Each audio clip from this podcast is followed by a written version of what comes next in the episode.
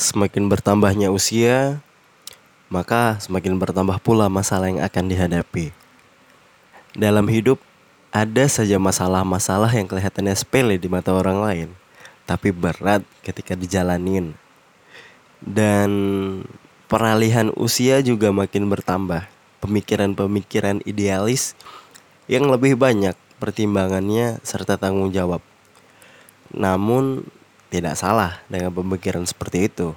Dengan catatan harus diimbangi dengan pemikiran realistis. Semakin bertambahnya usia, semakin jelas bahwa kita bertambah tua juga dan bertambahnya usia belum berarti menjadikan diri ini menjadi dewasa.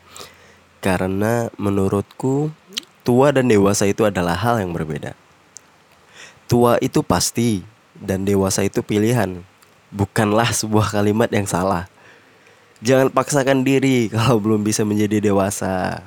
Bukan berarti mengiyakan sifat kekanak-kanakan. Tetapi tetaplah berproses menjadi dewasa. Karena hidup itu sebuah proses pembelajaran, bukan sekadar hiburan. Pada intinya, jadilah dewasa yang bermanfaat buat diri sendiri dan lingkungan. Apa pun yang terjadi, ya nikmati saja proses hidup ini. Tetap berusaha jadi baik. Terima kasih wahai diri dan lingkungan.